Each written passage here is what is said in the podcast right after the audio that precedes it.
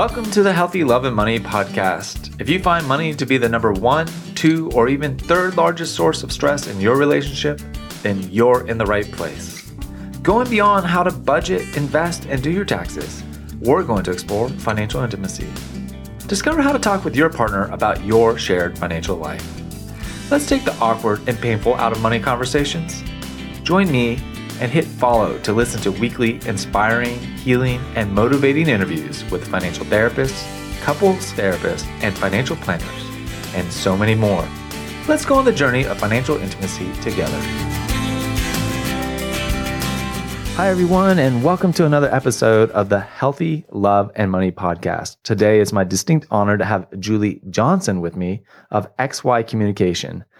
Now, Julie and I haven't known each other a very long time, but we have gotten to know each other very quickly because we have a shared passion for serving people and understanding them psychologically so they, they can live a more fulfilling and productive life, especially around their personal finances.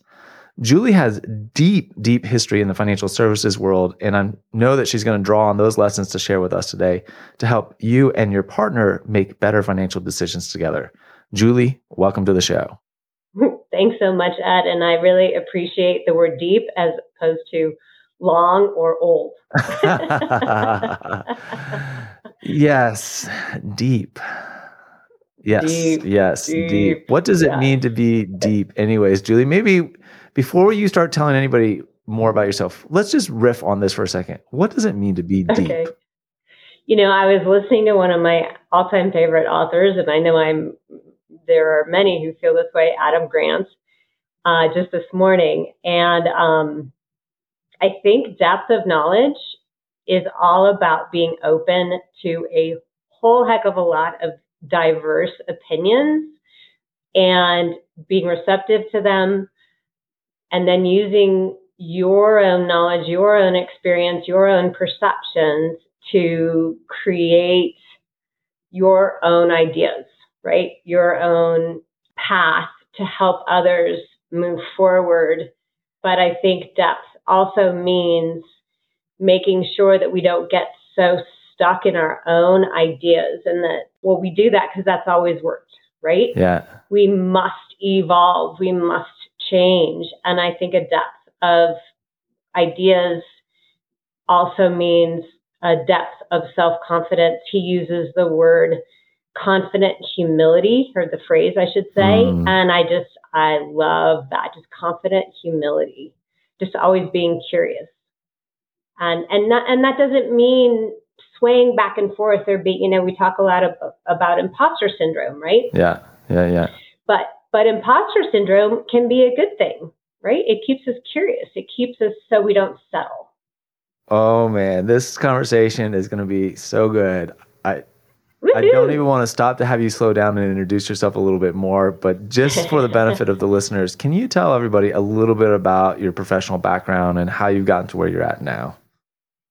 Absolutely. So, um, born and raised in Denver, youngest of five kids. I was an oops kid. And why does that matter? Um, it matters because I was raised to always overachieve, to always, you know, fight to prove that I was worthy and started with Smith Barney, now Morgan Stanley, then Smith Barney in 1996, was one of two uh, female advisors in a 150 person office, 150 advisor office. Wow. And um, was asked to join another gentleman who had been in the business a little bit longer than I had, but due respect, and he'd be the first one to say this too, his relationship skills and his empathy were, let's just say, lacking. Uh-huh. And um, I probably had them to a fault. At least that was the thought process back in the mid 90s. And, um, but grew, we grew our practice to 2 billion in assets under management, went from Smith Barney to UBS. Um, and then, at, in, as luck would have it, October of 2007, I was honored to consistently be asked to speak at Barron's conferences and, and various other conferences on relationship management and um, you know other things, practice management, etc. And then, unfortunately, in 2008 and 2009, um, I experienced organ failure. My my body just said enough was enough, and this was the boundary thing, right? Mm-hmm. That we were talking about before this uh, recording is, you know, we sometimes think that people that are smart enough to place boundaries for themselves are maybe selfish, when in, in fact, they may well be the smart ones. Um, I did not have boundaries, and my body finally said enough and, and started to shut down. So I got a pacemaker and, and other things happened. Unfortunately, in 2010, um, kicking and screaming, I had to go, go out on disability. And um, that was an extraordinarily hard thing. I felt very, very, um, I was heartbroken. I was pissed off. I failed, felt I had failed, all of those things mm-hmm. um, Ed, that you and I have talked about, yeah. and then some. Um, and then I had the amazing opportunity in 2014 to meet and work with uh, the team at Brene Brown and then her team. Needless to say, I would imagine Brene Brown doesn't needs no introduction. Um, but if you don't know her, please look her up. Yes. Um, yeah. Yes. She's she's a rock star, and their team. Not to be dramatic, Ed, but their team really kind of saved me in mm. a lot of ways. Mm. Brought me back from this sort of dark place that I had been in.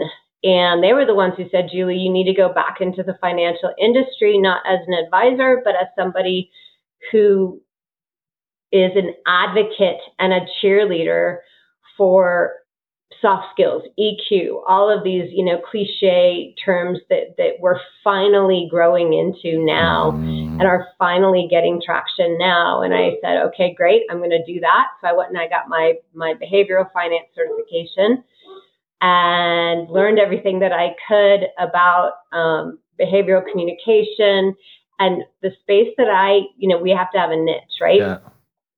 So the space I entered into was generations, the differences between communication and connection and between older, middle, and younger generations, as well as gender. Uh-huh. And the perspectives and the communication and the needs of all of the above are certainly not right or wrong. They're simply just different. Mm-hmm. But a lot of people, even today, um, still continue to see them as right or wrong. And let's do it, you know, the way it's quote unquote always been done. And listening to Adam Grant this morning, change is inevitable. It's those of us who are smart enough to constantly be evolving, learning new perspectives, respecting new perspectives, and potentially implementing different perspectives. Those are the people that are the great leaders. Those are the people who maintain fabulous employees that are engaged those are the people who have amazing relationships with their uh, clients and or gain prospects because they are unique, they are authentic, they are confident in a very humble way, and they are always curious. And so, to go back a little bit, I came back into the industry doing good old lunch and learns. Had several wonderful friends and supporters here in Denver, UBS, Morgan Stanley, Merrill Lynch, and they welcomed me talking specifically about how older advisors must be learning constantly how to authentically engage with the younger family members of existing clients. We've right. all heard the number, it might be 68 trillion, it might be, you know, whatever the number is, right? right. Between women and people under the age of 55, the inheritance that's going to be received by those people and the desires and needs that they have from their inv- advisors. And and not only desires and needs but what they're requiring. Mm-hmm. it's no longer and i don't know if this is covid i don't know what it is but people are not just talking the talk anymore. They're they're literally walking and there's pew gallup harvard so many institutions that have these statistics that prove if you don't provide that emotional trust and if you don't provide that vulnerability and authenticity for your clients and or prospects and or team chances are either they will be unhappy and disengaged or they'll leave right so let's change that and that's kind of what i've been doing and and it's just been such a passion and i you know chapter two of my life. It was a hard road to get here. Yeah. And hopefully in 2023, you'll listen to a, a podcast that we're looking to start called Shit Happens Now What? Because there's so, you, I mean, Ed, you and I have talked about this so often. There's so many people that have these stories of resilience, right? They've been through hell and they've made it back. And they've made it back even to a maybe better opportunity, certainly more self aware. And um, we're pounding the table on what we know matters. And I'm going to officially be quiet now.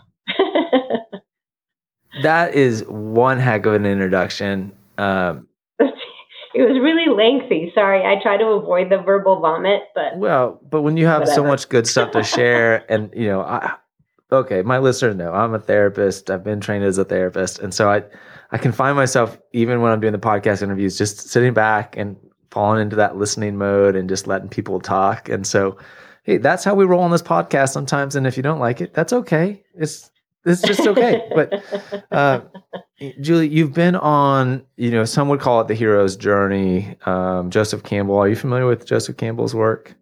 Absolutely. Absolutely. Absolutely. Oh my gosh. If you've been on a transformational journey, you know Joseph Campbell. If you haven't been on a transformational journey, you haven't. And I don't say that to be uh, harsh or critical, no. but if if you don't know about Joseph Campbell and the hero's journey, it gives a framework, and that's really where Julie and I are both coming from. Is as messengers coming back to the community with a transformational message about how things need to change. Partly because we've suffered, and we, it led us into our own dark places right? Julie, I mean, your dark place was dark. The organ failure, pacemaker. I mean, I, I went through, I don't know, three or four years of major depression where I wasn't getting mm-hmm. anything done. And so it can look different, but it's all a wake up call. And at that kind of more spiritual level, it's calling you into something deeper and greater healing. And it's it's scary and we don't go willingly. You know, you said I was mm-hmm. kicking and screaming and fighting going on disability. You did not want that to be. Mm-mm. I, I joke today, Ed. Hi, my name is Julie Johnson. I'm a recovering control freak because, you know, I thought I was in control through, you know, going out on disability. I mean, talk about not being self aware. Wait, so, I mean, that makes sense to me, and I'm, we're laughing a little bit, but like, just even unpack that little nugget right there is because that, that, you know, it's easy to just pass over that, but that is actually really some insight there. So, uh, unpack that. Okay. I always thought I was in control. And that the funny thing about that, or whatever, you know, whatever the right word is, I was miserable, Ed. I mean, you and I have talked about yeah. this as we were going to conferences and speaking and and from a career perspective, I was at it was fabulous, right? Yeah, on top of the world, right? I mean, externally you you were the person to be. If there was social media, there was, right. but you know, I wasn't. It wasn't nearly as pervasive as it is today. People would, you know, be seeing me living my best life when internally I was a shell of a person. Mm.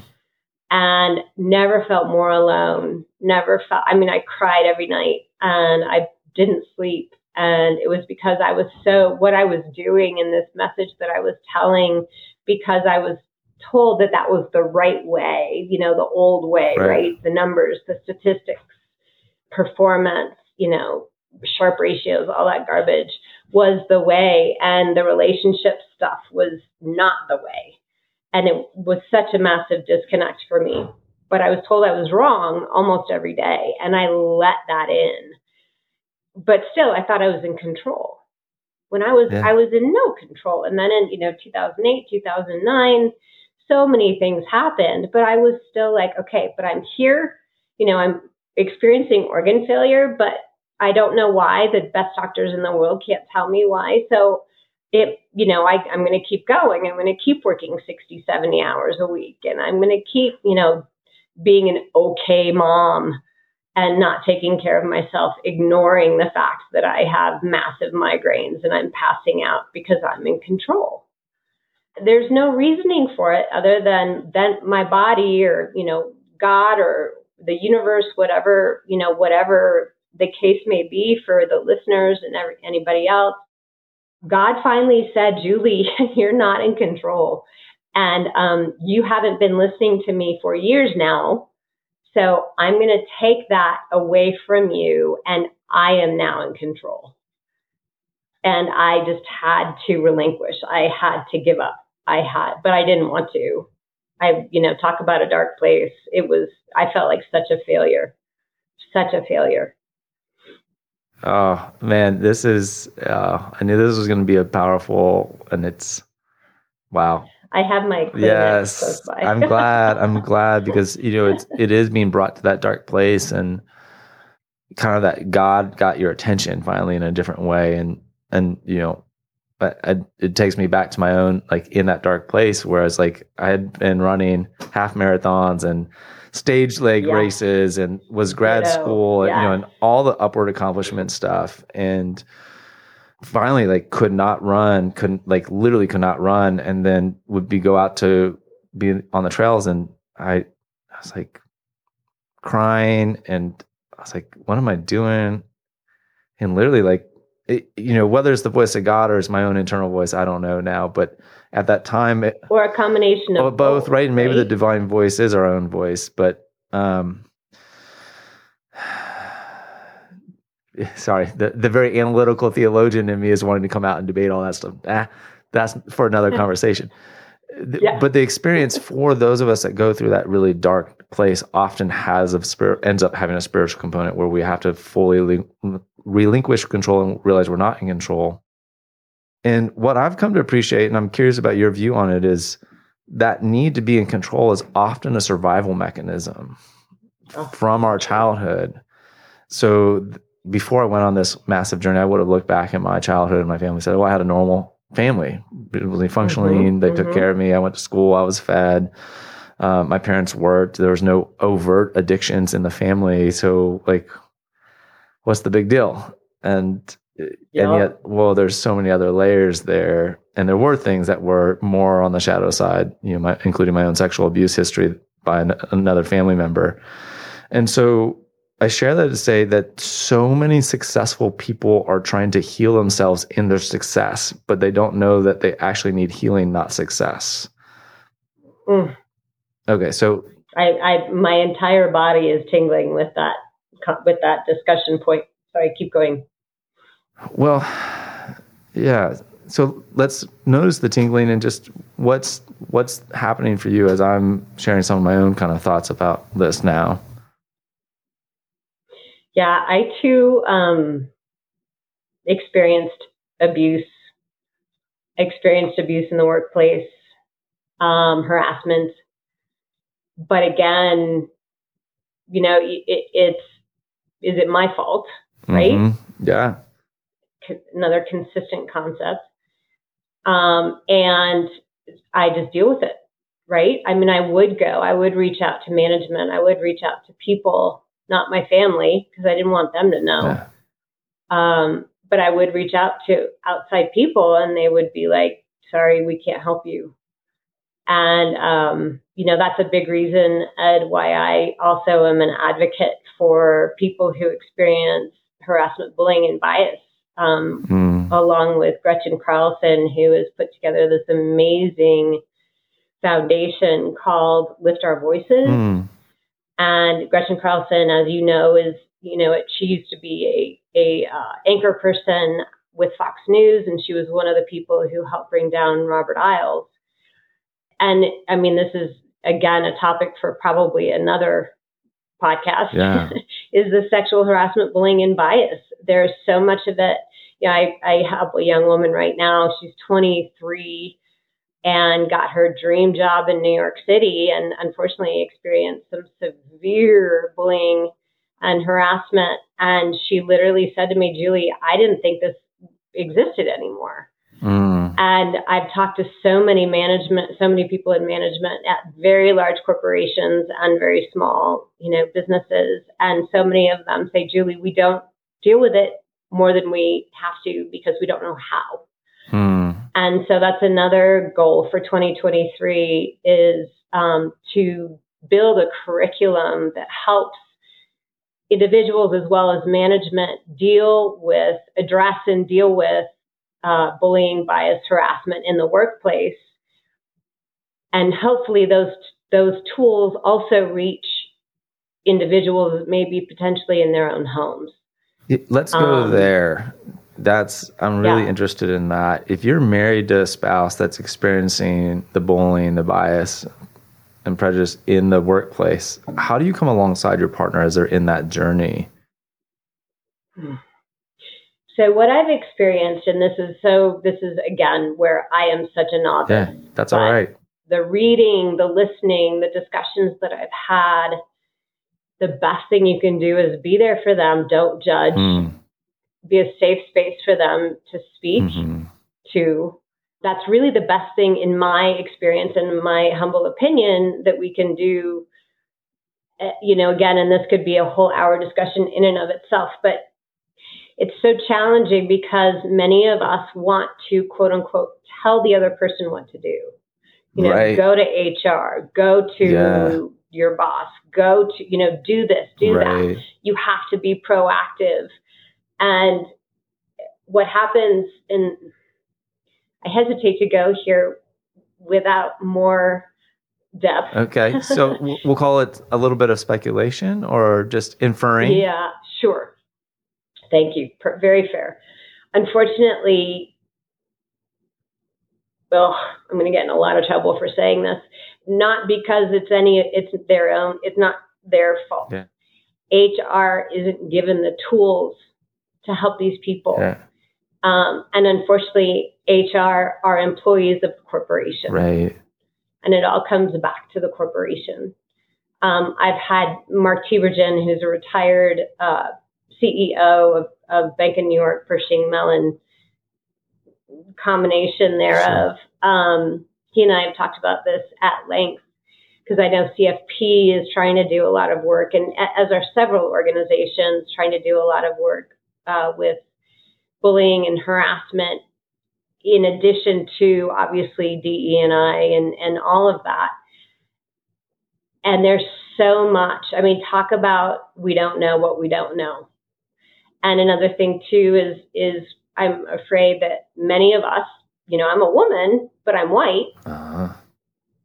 I have I have no concept of the perspective of people that are experiencing these things in a very real, deeper way. And and unfortunately, we often think that we can assume what they're going through when we can't nobody can assume. Nobody has nobody has knowledge of what I experienced. Nobody has knowledge out of what you experienced and how we got through it. And if we had to do it over again, knowing what we know now, how we would have done it differently. But again, no, we don't know. And it's different for every single person. There are no cookie cutter answers, right? We've just got to get into it and figure it out. And I'm not articulating this very well. I apologize, but well, um, it bellies the complexity. Just so, yeah, there is so much unknown, and I think um, just pure awareness and talking about it, not shoving it under the rug. And you know, I do a lot of work with corporations that are working on re-engagement you know, the great reengagement. Again, I hate these taglines, but and it's it's okay. Let's bring up the conversations and the frustrations and the stress that people are experiencing. I mean, Ed, you know the statistics as well as I do. Worldwide, people are experiencing more stress personally and professionally in their lives than ever before, or at least in, in decades, right? And so this communication and connection gives us the tools, the ability to talk about things because we have the words and have the confidence, enables us to provide others with that safe space, to invite them to come and share what's going on for them and not judge, not tell them what to do, but maybe provide ideas, provide different perspectives, but above anything else, Ed, listen and just help them feel heard. Hey everyone, thank you so much for listening to the Healthy Love and Money podcast. I'm honored that you spend time with me listening to these incredible interviews. I love working with individuals and couples around their financial life, integrating mental health and relational well being. I'd love to personally invite you into my financial planning practice where I do therapy informed financial planning, bringing together mental health, relationship health, and financial well being. If you're thinking that's the type of help you'd like, please see the show notes below to schedule your free 30 minute discovery call. And I'll look forward to seeing you and hearing more about your unique story and how I can best support you. Now, back to the show. It's such a powerful, and I'm glad that you brought it back around to that. Is is the listening is where it starts, right? Not with the solutions or the answers or the what to read or what to listen to. It's to show up and to just listen, to offer them eye contact when they look at you, when they look up, mm-hmm. and even if it is Zoom, right? Even if it is you Zoom, convey you can convey that Absolutely. presence and that willingness and openness to to see and experience that. And you know, I'm thinking about you know this is the Healthy Love and Money podcast, and there's so many layers to experiencing love and, and money and you know your view on the workforce and its impact on our ability to show up at work and i think about this young lady and i you know i think about so many people whose livelihood you know, they're counting on their livelihood and yet the, the very place that mm-hmm. they go mm-hmm. to make their livelihood is not safe for them and how problematic true. that is and and it's not it's cycle. not just as easy as we'll just change the job a lot of times no. there's so many other investments that are built on that and to make that kind of change yeah. is um, really unfair to the individual as well who's worked so hard. And oftentimes we come from a place of innocence before we mm-hmm. realize how bad some Na- naivety, naivete yeah you know. God it's it's really challenging me to almost reframe and probably unburn a little bit for me but I, I can even remember starting out in my career as a professional firefighter and i would leave it at a very high level but the, some of the levels of disrespect for different people groups oh, and gender experiences was profoundly negative and the the sense of not feeling safe to speak up about it was mm-hmm. you know terrifying you know because mm-hmm. my life was dependent on the the guys that I was working with and uh, mm-hmm. and yeah. right like yeah. I'm going to run yeah. into a burning building and if I'm calling out and saying like hey this is not okay to talk about this group or this person that way what does that do to my, oh my right? Goodness. And so workplace culture and safety is foundational to our livelihood. And yet it's and it needs to be top down. It, it right? has to be. We need to get leadership buy-in. You know, Julia, I mean, let's be honest, right? Even me just sharing that with you right now, I felt the terror in my body. Like I've been monitoring, mm. like, oh, I don't want this to blow back, you know, because I think oftentimes some of us have this, we, we want to see the good in everyone as well. Yeah. And that yeah. makes it benefit of the give doubt. them the benefit of the doubt. And that creates some of the bind too around wanting to acknowledge mm-hmm. it is, and so that you know we talked about also that selflessness that some of us mm-hmm. really carry so heavily so how does that play into all of this mix i put so so during my first chapter career uh-huh. um, i put my my clients and my team before myself and before my family for 15 uh-huh. years um, because I didn't want to fail. Yeah. I didn't want to be seen as a failure. I didn't want to be seen as not capable. And I had a terrible time saying no. Mm-hmm. I'm like, I can do it. I can do it. Bring it, you know? And I can do it better than the other person. I can't trust the other person to do it as well. So I, I was, again, control and I wouldn't delegate. And I mean, you know, textbook, right? right? Yeah and even when you know I first started experiencing migraines and heart failure and all of those things, I'm like, ah, fine. You know, I, I just denial, so much denial. Yes. But that's how I was raised, right? Yeah. You don't, you know, you don't seek therapy. You don't seek doctors. You don't seek anything. You know, you have to be strong in mind and body for yourself. Ah. And you can't reach out and ask for help for in my family reaching out and asking for help still today is so ingrained in us as being weak. And my gosh, it's so funny to try to. I've got two teenage kids. Yeah. You know, my daughter is a freshman in in college, and you know she's like, "Mom, I don't want to, you know, go to TA meetings. I don't want to do this. I don't want to do that." I'm like, "Babe, you have to." And I'm trying so hard to break this pattern, mm. which unfortunately I, I'm afraid she learned from me that we have to be able to figure it out on our own. When in Adam Grant's book that I was reading this morning, it talks specifically about actually students and executives and any individuals who are willing to admit they don't know everything and admit uh, that they need help yeah. and ask for that help are exponentially more successful, mm. exponentially more more free, confident. Right. So it's just it's this balance I think of taking it on, showing that we can do it, but also not being afraid to say, I'm going to go to my kid's soccer game.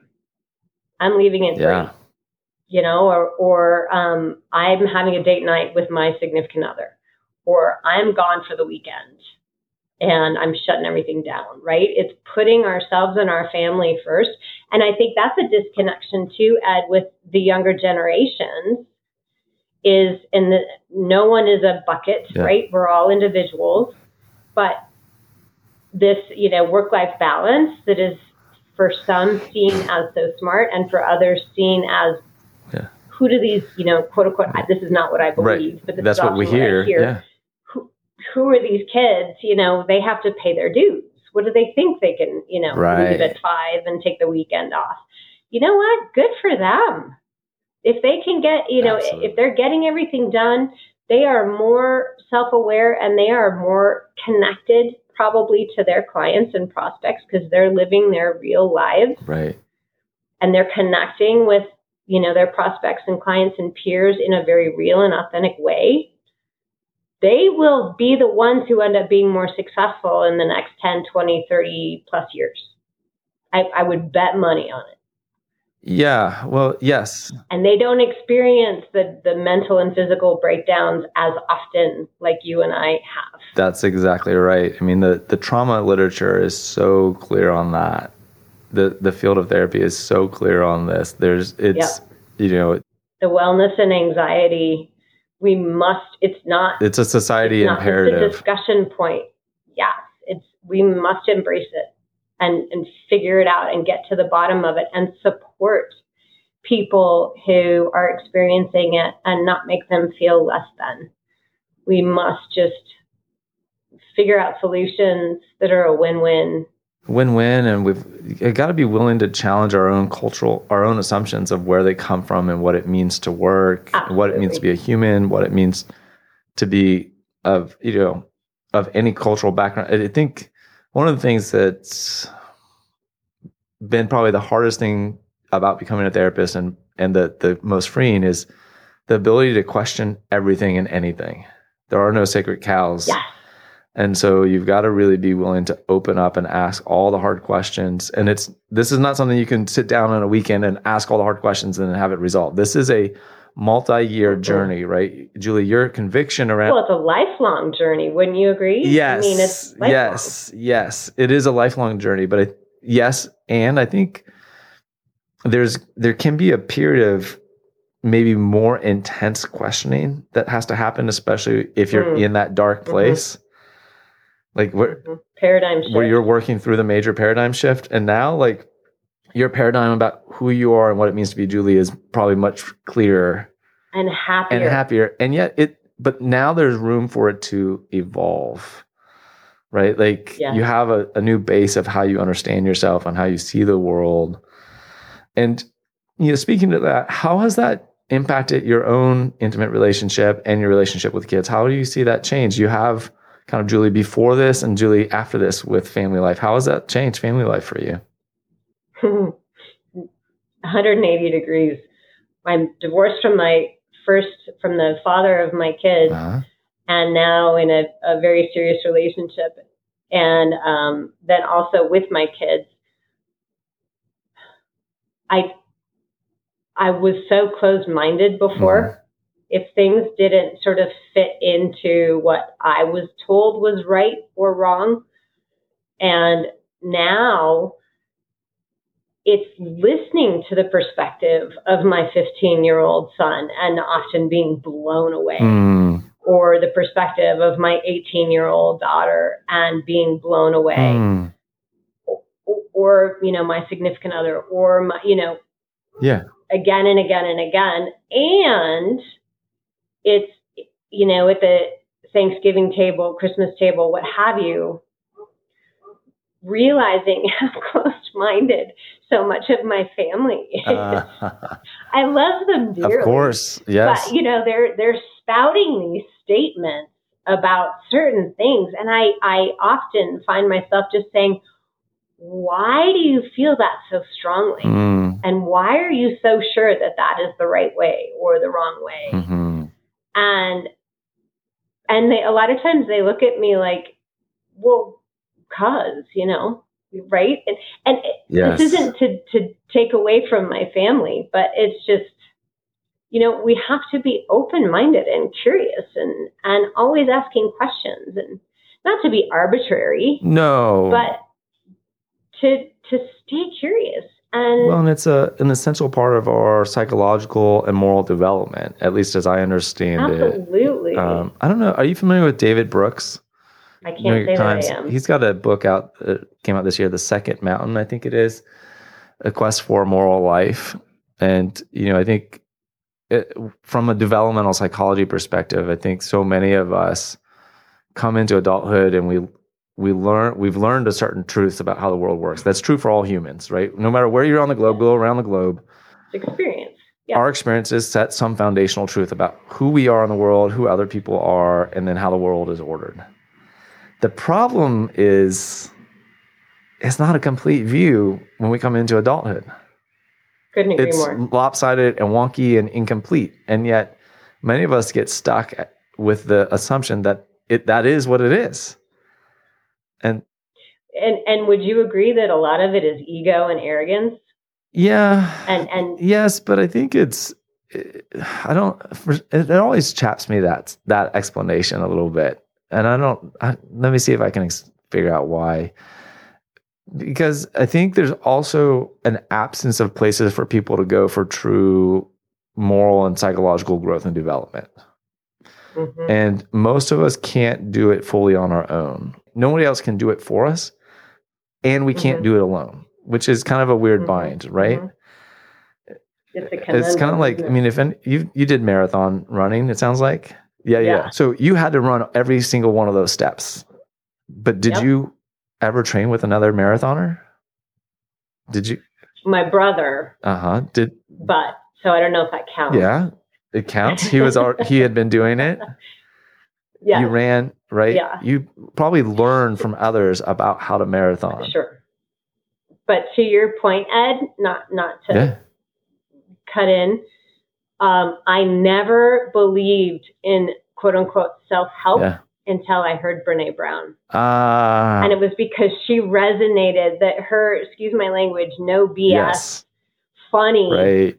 but very real Yes. way of teaching and reading and speaking teaching and writing and speaking resonated with me and so but but the point was is i kept trying to find someone because i knew i needed someone else Yes. um, because I couldn't pull myself out of wherever I was by myself. And so it's it's trying and trying and trying and trying and finally finding a solution. Same with my physical well-being. Uh huh. Western medicine, other than getting a pacemaker, Western medicine helps maybe 60% of the way, Right. but you bet your backside it was mental that helped the rest of it. And, Yes. you know, it puts things in perspective. It just puts things in perspective. I'm going to ask a question. How many of your treating doctors, when you were an organ failure pacemaker, asked about your trauma history in your childhood? Zero. Okay, listeners, be ready. Ed's about to just wow. medical profession. I got wake the up. tingles Wake again. I got the tingles again. Yes. It's so It's- true. And it was stress. That It was all. It was all stress, stress. and it's. uh, You know, I. freaking NIH, Mayo. I mean, now and and it's how everything is evolving. Thank goodness. it is. But the trauma, stress, took so long. and, you know, severe. It's like we don't have. Not one asked about any kind of mental or physical abuse growing up. Not one. And yet, we now know that the research is unequivocally clear that if you have childhood trauma, the likelihood of poor health outcomes goes up. And the more you have the. ACE study, familiar with the ACE study? Okay, No. that's okay. That's okay. I, I like to ask. Uh, I mean, you already you're, you're connected with the trauma, you know, to health conditions, Yes. but the ACE study is the Adverse Childhood Experiences Study, and it's it's a Mm. study that came out of Vincent Felitti's work in San Diego when he was working in their weight loss clinic. And he would help his patients lose weight. But they would come back 6 Mhm. months, a year later, and have regained the weight.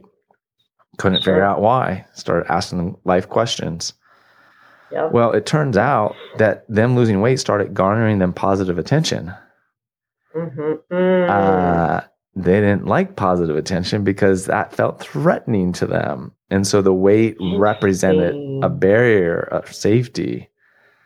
they wanted to They- hide. They wanted to hide. And so he compiled 10 questions about childhood trauma, different types of trauma.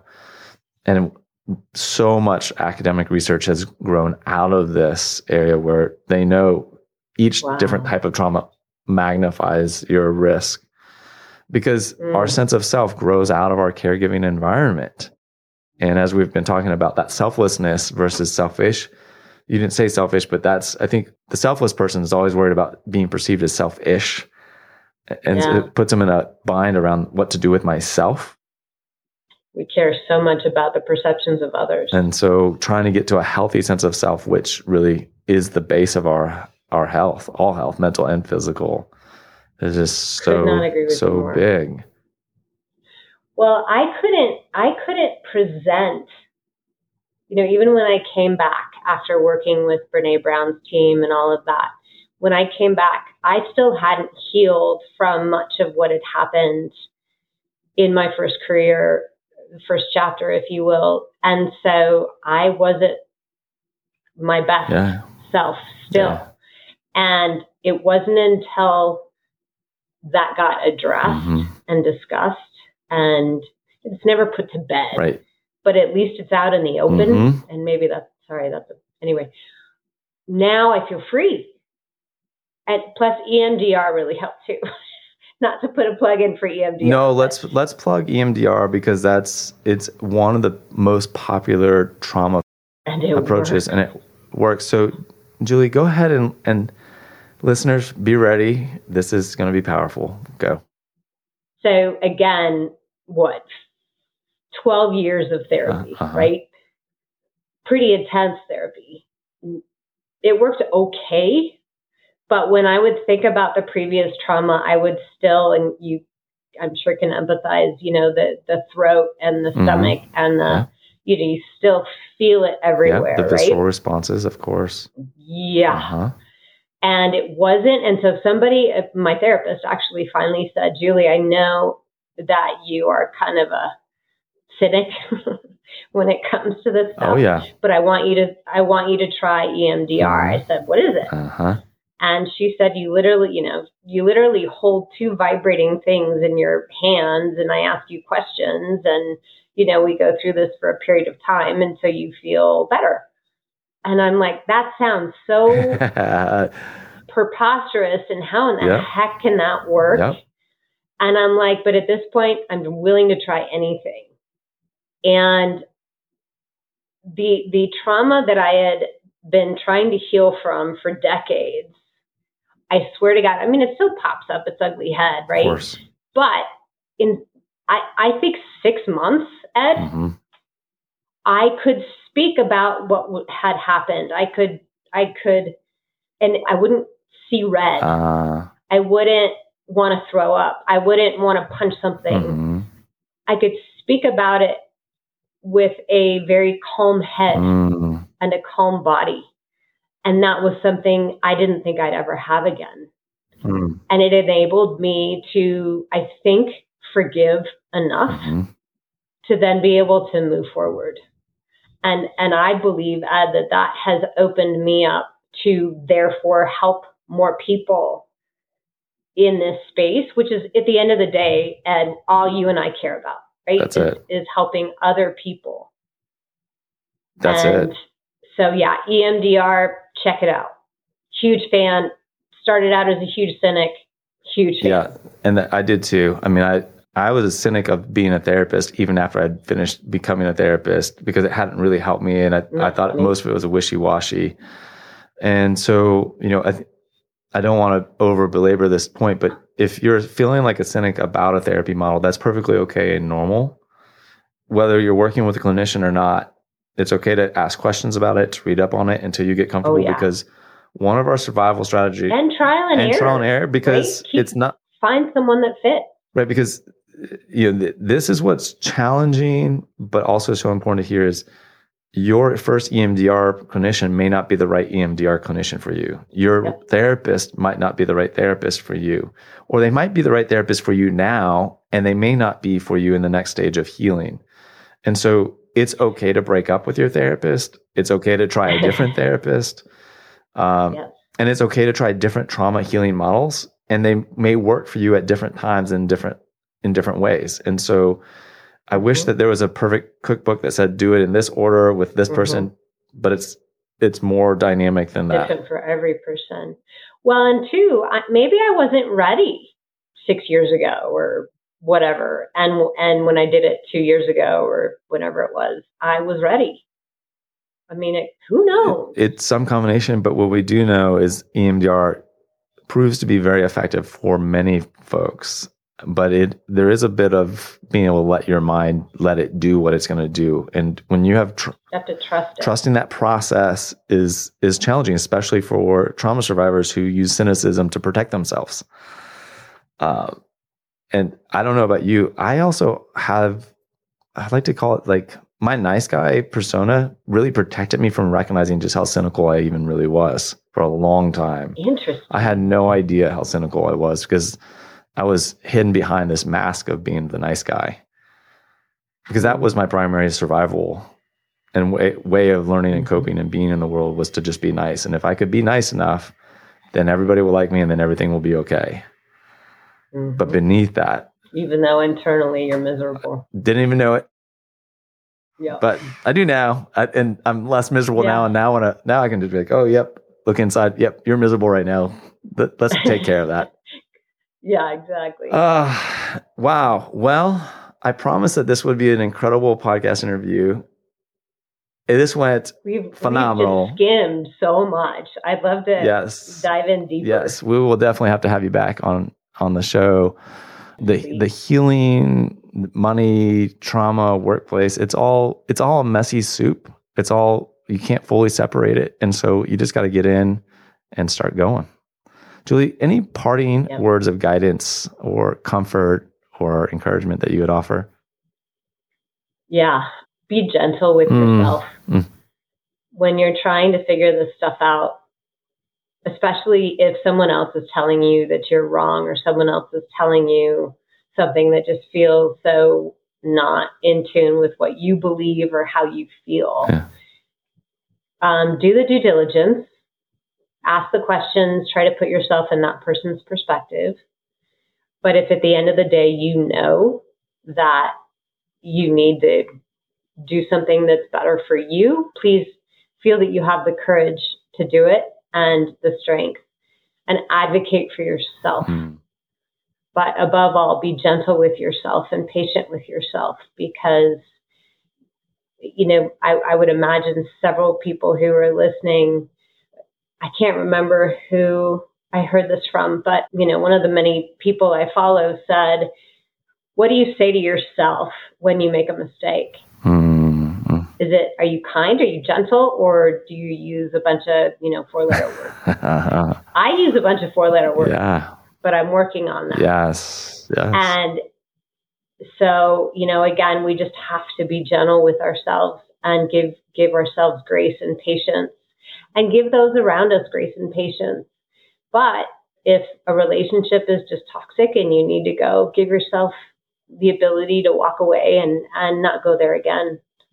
And that's really hard. But anyway, those are kind of overall statement. Well, that be gentle with yourself is such a foreign concept at the beginning of this type of journey, isn't it? And it's one that uh, I appreciate your honesty and vulnerability. Is like, look, I don't have it dialed in. I still use four letter words on myself.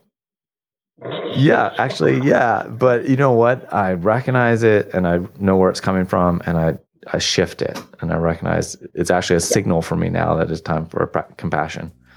Yeah. Julie, thank you so much. I look forward to having you back on the show in the future. Thank you, Ed. Absolutely. Take care. I invite you now to stop for five or 10 minutes and reflect on what you just heard. Maybe even journal about it. Give yourself the time to consider what you just heard and what it means to you. By giving yourself the time to reflect and integrate what you just heard, it will help you along your journey of learning healing, and growing towards financial intimacy in your life. Please like and follow this podcast and share with someone that would benefit from being on the journey of financial intimacy. Wishing you healthy love and money, Ed.